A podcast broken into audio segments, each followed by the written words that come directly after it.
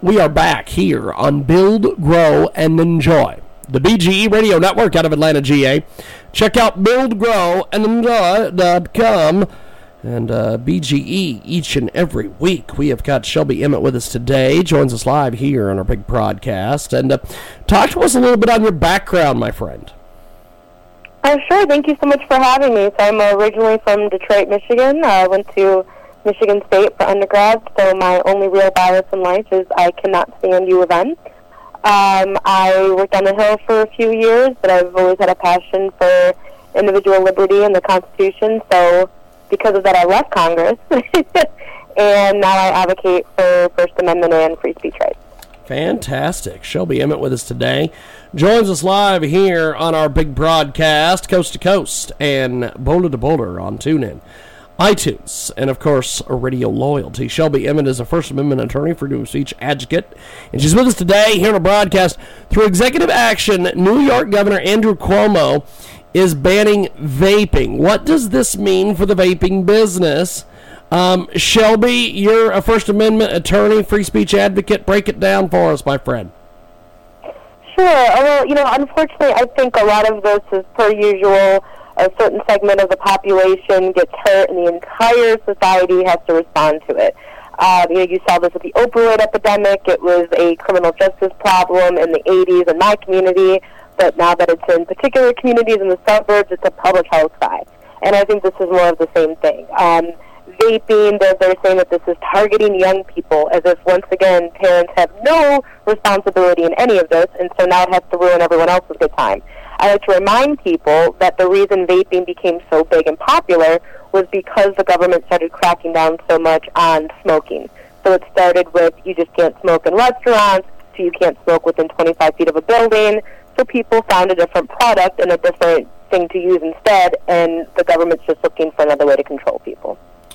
We have got a great guest with us today. She joins us live here on Build, Grow, and Enjoy. Executive action would ban sale of flavored e-cigarettes and vaping products. Cuomo said that the flavored products, including bubble gum, are geared toward young people. A New York governor also proposed legislation to halt ads aimed at youth.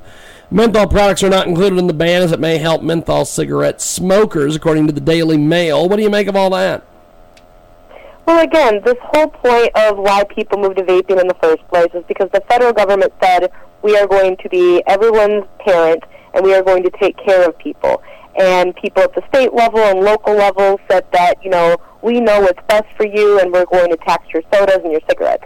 I think a lot of this starts with the fact that, you know, you can get a lot of tax dollars out of tobacco. Um, the government's always looking for a new way to tax and take over something, and vaping is, is that new thing. But this idea that because it's a flavored product means you're purposely targeting young people, um, I think is acidine. There's tons of adults that like these products. You see flavored liquors everywhere, and that's not a problem.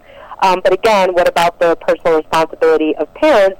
And for young people, everybody knows, you know, what nicotine is and what we're talking about here. Uh, but I blame the very people that were telling everyone not to smoke in the first place is exactly why you now have a vaping issue. We have a great guest with us today. She joins us live here on Build, Grow, and Enjoy, the BGE Radio Network out of Atlanta, GA. Check out buildgrowandenjoy.com for more information. Shelby Emmett with us today, First Amendment attorney, freedom of speech advocate, and she's with us today talking about three through executive action. New York Governor Andrew Cuomo bans vaping. What does this mean for the vaping business?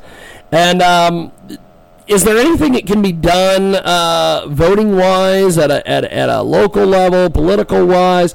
Uh, is there anything that can be done here? Yes, a, lot of this again is because of our own culture. Uh, there's a commercial speech element here. We've now got the, the government saying this product is okay to sell, this product isn't, and it's all because of what I'm defining as what's good and what's bad for you. And whether we're talking about guns, we're talking about tobacco, we're talking about alcohol, we're talking about porn, or we're talking about vaping. This is all because society has said, I'm okay with the government doing something with that particular product. So what I encourage everybody to do is that if you actually believe in free speech, you believe in individual liberty, stop looking at certain groups of people with their vices as the problem. Everybody had no problem going after smokers. Now look what's happening. And this is what happens, and you see it all the time. So instead of expecting the government to fix your problems, just take better responsibility and ownership for your own life and your own decisions. We've got a great guest with us today. Shelby Emmett joins us, First Amendment attorney, freedom of speech advocate. She's with us today here on Build, Grow, and Enjoy. Now, um, what do you see as the, the biggest issue here uh, moving forward? Uh, on this particular topic? Yes, yes. Um, I, I just think, uh, again, it's just going to slowly get worse. Everybody is always okay with that one group that they didn't like, and that was the smokers and now we're moving to those that vape.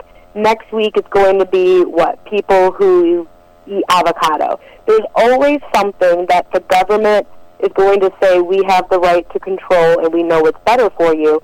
And unfortunately, the people keep allowing this to happen by purposely gaining up on different industries or different products that they don't like.